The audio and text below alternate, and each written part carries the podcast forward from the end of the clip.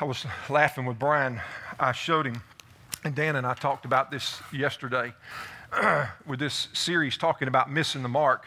Uh, there was a professional golfer that in a, in a tournament, um, you know, just on YouTube, you can just about pick up anything these days.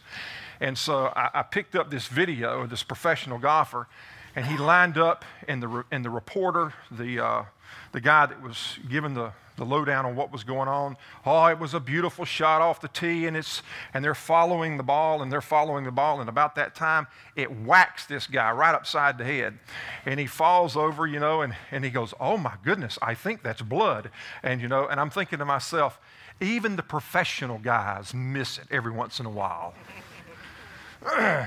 you know what I'm saying? Don't ever think that Brian and I, just because we're in the position, that we don't mess up and that we don't make mistakes. And so you may not be a golfer, and you may not be, have the, the, the privilege as I, as, as hitting the ball in the rough, or hitting a house, or hitting a car, or even hitting somebody else. You may never have that privilege. But I promise you, one thing that you will do along life's journey is you will make decisions. Decisions. And so what we've been talking about, what we started off last week, is we started out saying that what we want to do over these next few weeks is we want to give you some, some questions, some questions that you'll have an opportunity to be able to ask yourself in the decision making process because decisions have the ability to alter our lives. I don't care if they're small or even if they are large. Sometimes we think we can get by on the small ones and it really doesn't matter that much, only to learn a little bit later down the line that they have the ability to come back and really bite us in the fanny, if you know what I'm saying. Um, and today we're going to ask the second of the, second of the four questions. Now, listen, don't don't get all upset if you go, well, that's not really that important. Listen, and and or you didn't answer, the, or this isn't the question that uh, that I thought you should ask this week. There should be a different question. These are just four questions. They're not in any specific order. These are, these are not an exhaustive list of, of, of, questions that you might want to ask yourself when you're in the decision making process. These are just four critical questions that you might want to, deci- you might want to ask yourself when you're making decisions. Um, and these are four questions that are, that are applicable to any and every decision that you make, but you'll find them very, very helpful, especially in those times that you don't want to make a decision or you're having to make a decision that you thought you'd never have to make. It's like uh, we said last week, it's like a job offer that comes in, and it's really good. I mean, it's really good. Uh, it's very, very good. But, but to take that job means that you're going to have to make some adjustments. You may have to move from a community that's, that you love, and it's a great place to raise your kids. And uh, the money might look good right now, but is that really, really, really where you should be? Is that really the decision that you should make? And so, you got to make a decision. You got to do something. So, what are you going to do? And how are you going to decide is that the decision that you need to make? Or here's a, here's a good one. Let's just say that um, you're in a relationship. You're a single adult, male or female. You play the story out. And you've been waiting for that right person, and you think that you found the right person. You've been in a relationship now, Tom, for probably six or eight months, and you know what's on your mind? Man, we're going to get married. Whoo, she's fine looking. That's what's going to happen. and all of a sudden, while at work one day, somebody says, Man, I need to sit down and talk to you. I need to, I need to sit down and share some stuff with you. And they share some stuff with you that you never knew. And if they're true, it has the ability to, offer, uh, to alter really what's going on because why wouldn't this person have shared this story with me if this is really what's going on? And you've got to make a decision. You really don't want to say anything because you're afraid. Because if you say something and it's true, but you just rather just sort of pass over it, you'd, you'd rather, really just rather ignore it. But if you ignore it, you may never, ever, ever, ever get married. What do you do? To us, it seems logical, but you've never maybe been in that situation. So, how do you handle that? The first question we ask ourselves up front was this In the decision making process, when I'm forced to make a decision, one of the first questions we need to ask ourselves is this Am I being completely honest with myself? Did we learn last week in Jeremiah chapter 17, 9, and we went through a scenario to give us an, an idea of what was taking place? Jeremiah said this The heart is deceitful above all things, beyond cure. Who can understand it? And it's very, very easy for us to find ourselves in the decision making process, needing to make a decision, and all of a sudden, you know this to be true. You can talk yourself into or out of anything that you want to do. You've done it. I've done it. I mean, and, and, you, and you know what you'll do before? You'll come up with a thousand excuses to explain why what you're deciding to do is the right thing to do, regardless if it's the right thing or not. Once you make that decision up, once your heart has deceived you, you're off and you're headed in that direction. And so we said last week one of the first questions you need to ask, which is very, very difficult. One of the first questions we need to ask ourselves is this Am I being completely honest with myself? Second question we're going to ask today isn't, isn't necessarily as intimidating, but it's extremely important. Because somewhere down along the line, we're going to have to look back and tell a story. Somewhere along the line, we're going to have to look back and think about those things that we've done. And so, the second question that we want to ask you guys today is this Considering the future, in light of what the future may hold, thinking about the future, thinking about a legacy of faith if you're a believer what kind of story do I want to one day look back and tell?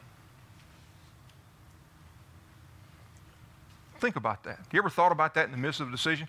I mean, how is this going to affect my future? And down the line, what kind of story do I one, one day want to be able to look back and tell? I want you to turn to Genesis chapter 39. We're going to talk about a story today that it's a man that we've talked about before. We've talked about this story, but it's so applicable to where we are and I think it really, really hits, hits home the point.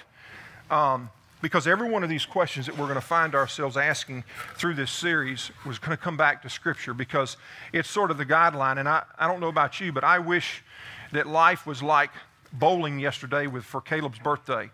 I wish that when my name was called, that I could have those bumpers that would sort of slide up. And so whichever decision I made, it would sort of stay on the in-between. You know what I'm saying?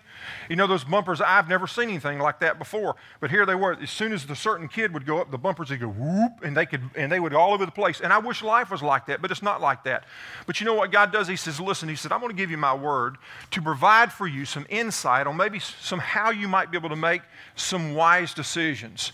And so today, as we look at this passage, it's going to help us out and give us a little bit of an insight of maybe what we need to do and how we need to go about making decisions. But the truth is this one day, we're going to look back and condense our life down into a story. And the question for us is what kind of story do we want to one day be able to tell? Um, we already do this. If you sit down with me, I can tremendous. I can give you all these different stories about life experiences. All these different stories about life experiences. But one day, we are all going to condense certain seasons of our life or periods of our lives down into a story. And what if we were to spend more time up front focused on the future decisions instead of looking back and having to feel guilty or to hide those things that we've done? Here's a couple of scenarios for you. Let's say you're in a marriage, things aren't going that well. How many married people do we have here today? Let's say you're in a marriage and things aren't going too well, and, and you're both believers, you're both followers of Christ. There's stress that's going on. You know that there's stress. There's things that are taking place. And if you're in a marriage and don't have stress, look out, baby, she's coming. You will always have stress in marriage. That's just the way it is. If, if you don't have stress, somebody's lying. That's just, the, that's just the process.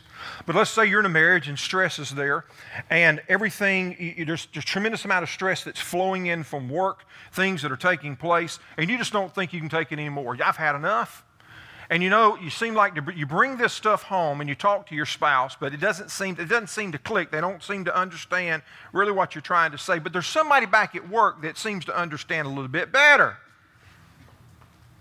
You ever heard a scenario like that? You might even be in a scenario like that.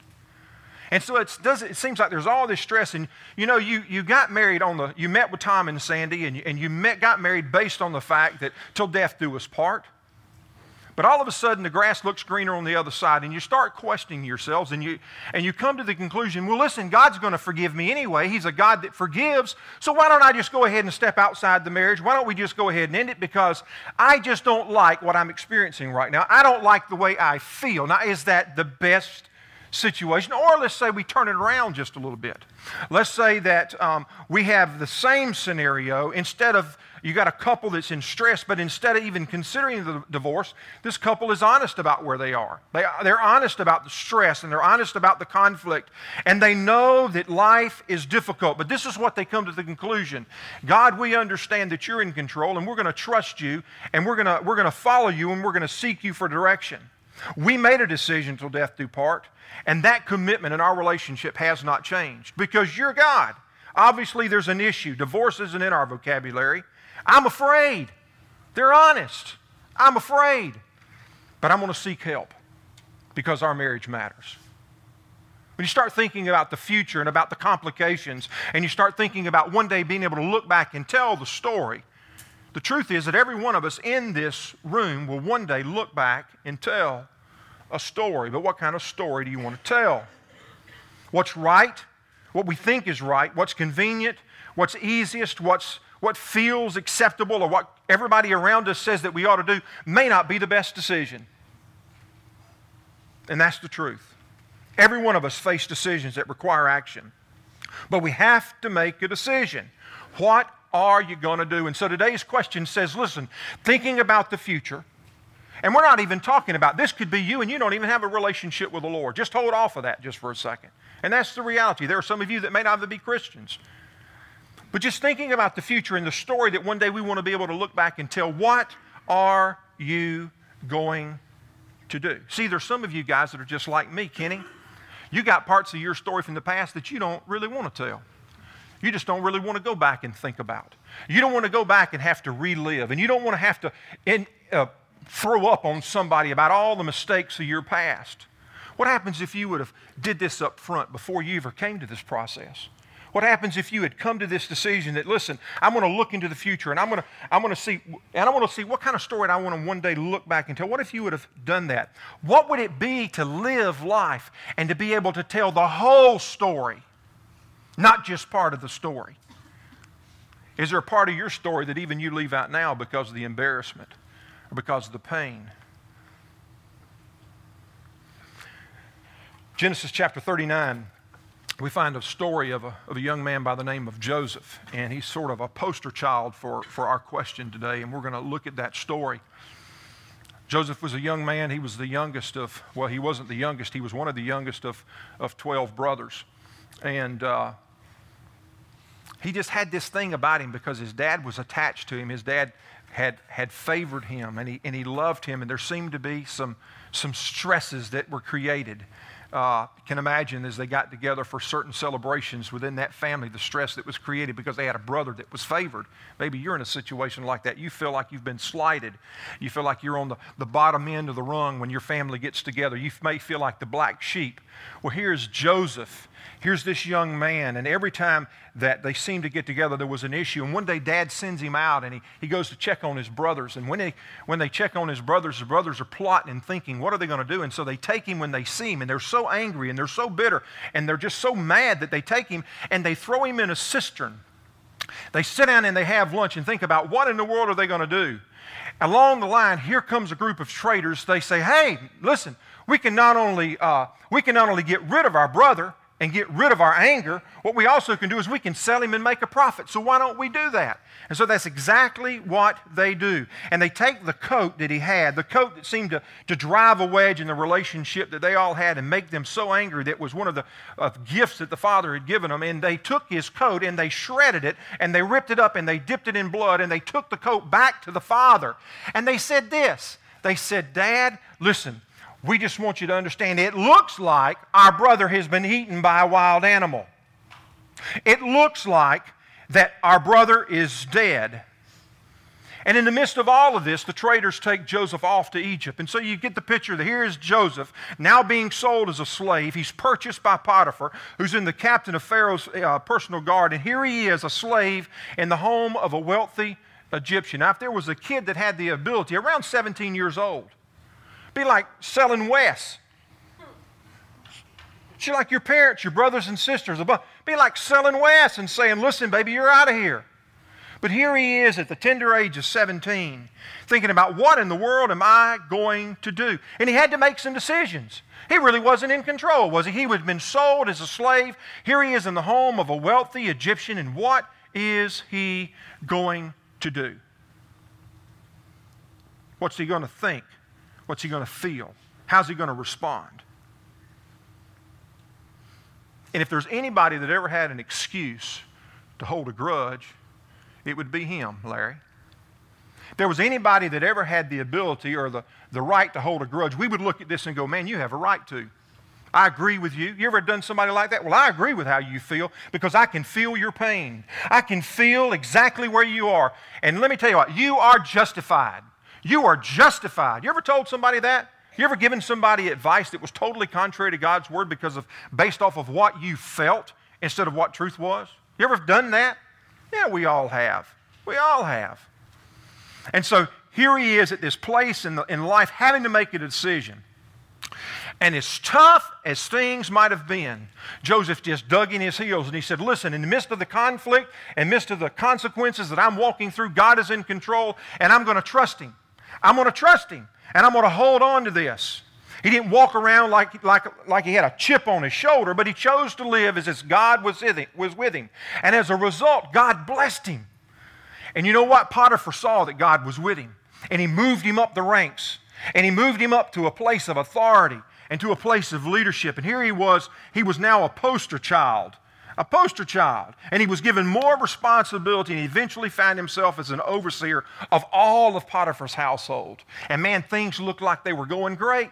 But when things are going great, there's always making an opportunity for something that takes place, and the rug is just getting ready to get pulled out right, right up from underneath him. So you may know the story. Here it is.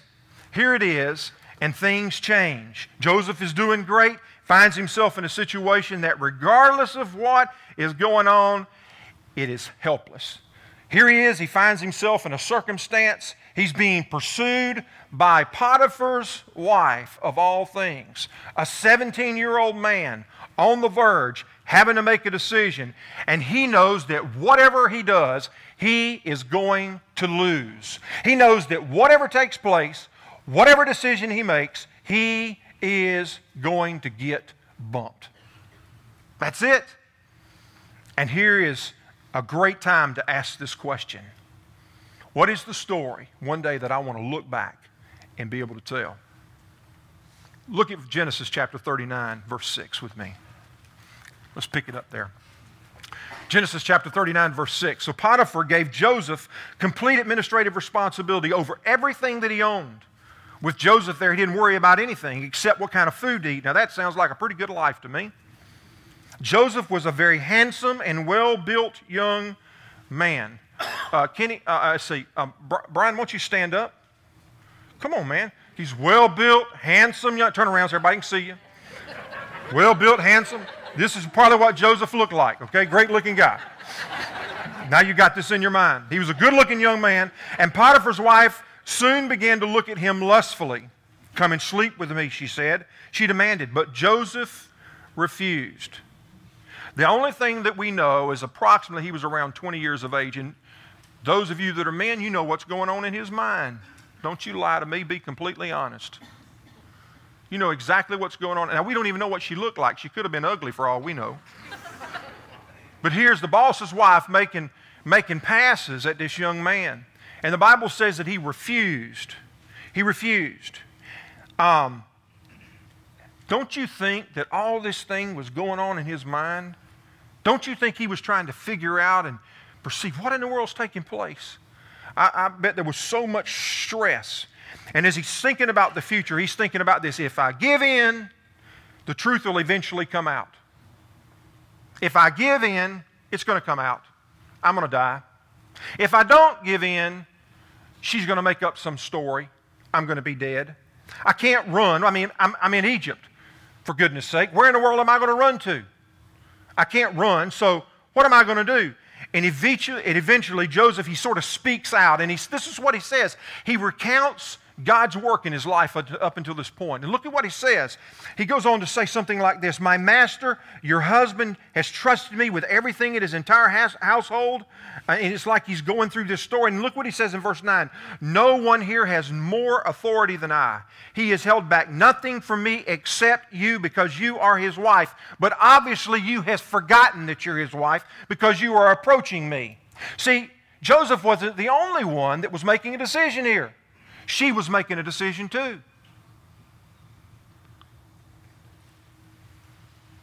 In the middle of the conversation,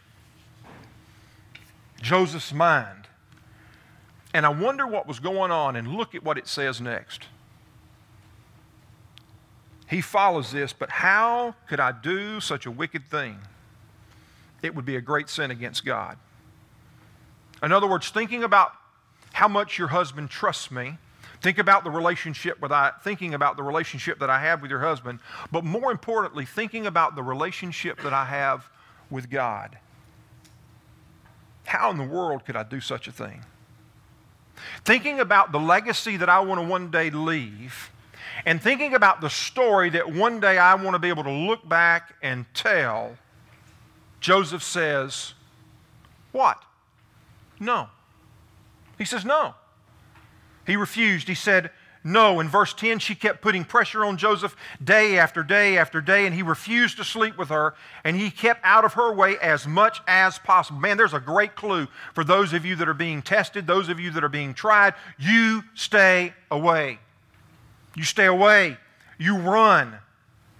And the whole time, Joseph is probably dealing with options. But listen, just as Joseph was dealing with options, she was dealing with options. And don't you think that she already had a list of excuses that when somebody asked her what was going on, how she was going to respond to Joseph in the relationship and what she was trying to accomplish?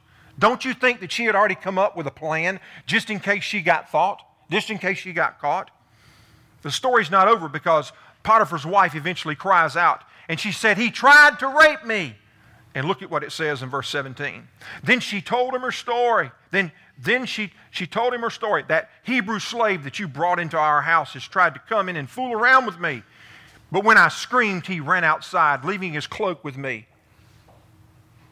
She'd already, she'd already thought this plan up. She knew exactly what she was going to do. It's almost like she had done this before. Potiphar probably should have killed him, but he didn't. And I wonder why, if, if it wasn't because Potiphar said, Oh, here we go again. Oh, here we go again. Two years, a couple of years go by, he's, he's in prison. He meets a couple of guys that are there that are, that are Pharaoh's court. A little while later, Pharaoh has a dream, and, and uh, there's a guy that's there, and we're bypassing times, time periods really fast. Pharaoh has a dream and he can't interpret the dream. And one of the guys goes, I remember a guy I met in the dungeon way back. Let me go get him because I think he can interpret the dream that you have. And so he did. He interprets Pharaoh's dream, and Pharaoh says, Who in the world can we put in a position to be in leadership that is intelligent and wise? And he says, I choose you, Joseph. I choose you. Because who in this country is more intelligent or wiser than you are? And so he now moves Joseph Here's Joseph on this trail, and he gets thrown in prison. He's sold as a slave, and he's accused of this, and he goes back to prison, and he's back at, you know, now he's back at second in charge of all of Egypt. God knew exactly what was taking place. Joseph held on the whole time to his faith in Christ and would not let, let go. All along the line, Joseph is having to make choices. And when it seemed that there was no hope, Joseph, along these lines of decision making, had already asked himself, What kind of legacy do I want to leave? What kind of story do I want to one day look back and, and tell? And you see, one of the things we've not even said so far, I wonder what kind of stories that Joseph's brothers were telling up to this point. They would sit around the table, probably having a meal, and hear some of the small children saying, Didn't we used to have an uncle that was named Joseph? Well, yeah, but we got really ticked off as a group of brothers and he made us mad. And so when he came up to the hill to check on us one day, we took him and we murdered him. Or we, we, we, we wanted to murder him, but we didn't murder him because we thought, well, that may not be the best thing to do. We threw him in a cistern. And then there came some, uh, some, some uh, traders by, and we, we figured, well, let's just not only get rid of him, but let's make some money. I mean, what kind of story do you think these guys were telling along this journey when they were looking back at what they had done? What kind of stories do you think that they were telling? What, time, what do you think that they, they, they said about the fact that they lied to their, their dad and they broke his heart? I wonder if they said what we did wasn't an accident, but it was deliberate. I wonder if they were honest. I wonder if they were truthful. See, what feels good, what seems right, what seems acceptable by those around us, those brothers thought they were doing the right thing. But was it the right thing? Was it the right thing? And for 15 years, these brothers are carrying this stuff, this story along with them. But that's not the end of the story because there was a famine in the land. And you know what happens? Here's dad sends off brothers to Egypt, and guess who they end up meeting?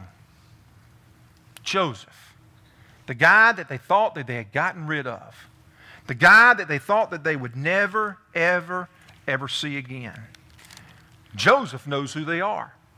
He had endured the pain, he'd walked through the bitterness, he'd endured all the deception. And the question was this I wonder what he would do. Because Joseph had to make a decision. What kind of legacy did he want to leave?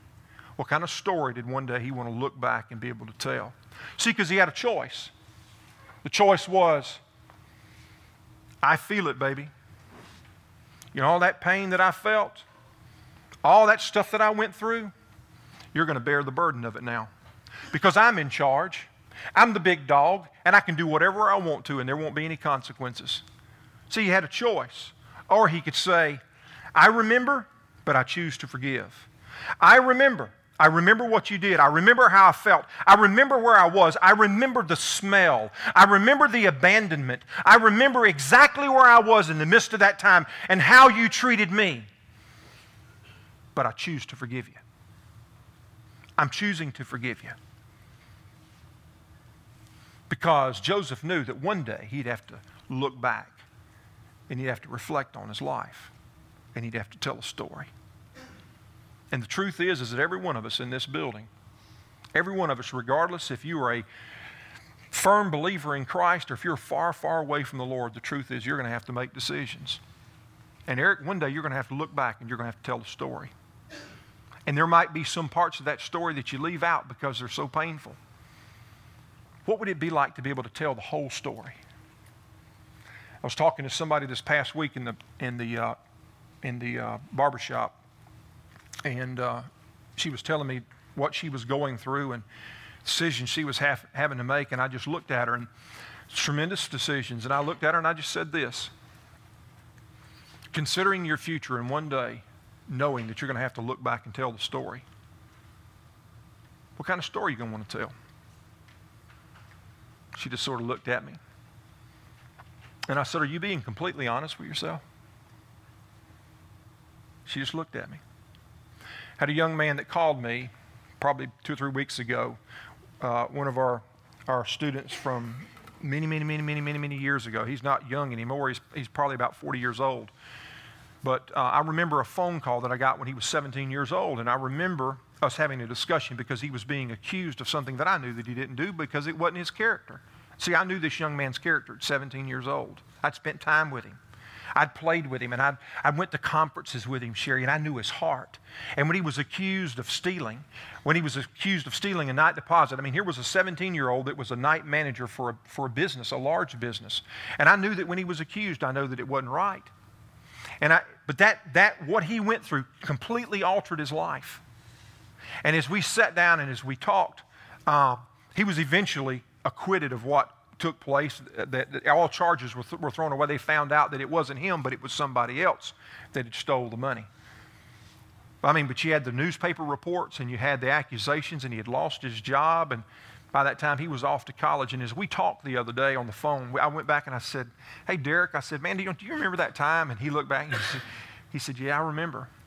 And he said, Now when I go back and I tell that story, I tell the story of God's faithfulness and how God provided. And he said, You know what? What they did to me seems like something that I have the ability to go back and be angry and bitter about. But man, I, all I have a story right now is of God's grace and His protection, of God's forgiveness and God's provision. Because now He is a corporate manager for a bake, for a region. Here's a guy that was accused of stealing at 17. It wasn't right, but now God's got him in a place of position, just like Joseph being over. Um, and it was just such a, a great thing to be able to go back because Derek had the ability to go back and point fingers and to have an excuse. But he knew that one day he'd have to look back and tell the story. And if I'm honest, guys, there are parts of my story that I don't want to go back and recall. There are parts of my story and my thoughts or things that I've done that I don't want to go back and relive. And if my kids were to ask me, there are some things that I would really struggle with about telling them the truth. Anybody agree with me? And probably there have been things in your life that you've been asked about, and you've sort of waddled your way around the conversation and you've sort of ignored the real truth, and you've sort of come up with another story. Are you with me? The funny thing is that some of those major decisions in life were not before we ever knew the Lord. Some of those major complications in life are bad decisions that we've made while we're professing to be a Christian. Hello? Hello? So I just asked this question going back. Jim, you're awesome because you great, gave us a great verse. Great, great passage of scripture for the students. Lord, we show our trust in you by obeying your laws, and our heart's desire is to glorify your name. What would it be like to one day to look ahead to the future to say, the only thing that I want to be able to say about my life is that I sought to glorify God's name in everything? Wouldn't that be awesome? That'd be awesome. Not how many times I went to church, not how many times I gave, not how many times, how many ministries I were involved in, how many times service hours I gave, or the fact that I participated in Operation Blessed Wildwood, or I, I did this over here. Didn't have anything to, the, the, main thing was, did I choose to glorify God's name in all things?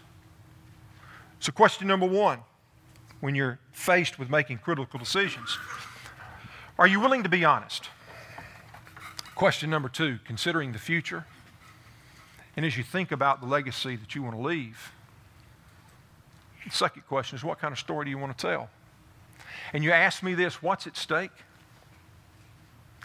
There's probably about a hundred reasons that are in these rooms, children's rooms right now. What's at stake? A generation. We got to make we got to make a decision what we're going to do. I believe this next year we're going to have to make some major decisions as a church. Great decisions, awesome decisions. We're at a place of God's blessing, and we've got to make some major decisions. What are we going to do next? What's it going to look like? But if we can just ask ourselves and stay true to this, it'll help us through an awful lot. Am I being honest? Am I being honest? And number two, what kind of story do we want to one day look back and be able to tell? And if we'll stick to these questions, because see, we're not done yet, because we got two more weeks. But if we'll stick to these questions and if we'll stick to this process, it'll help us all out. We won't have anything to worry about. What's at stake? A future, our future. We have such an unbelievable opportunity to make an impact. Would you pray with me this morning?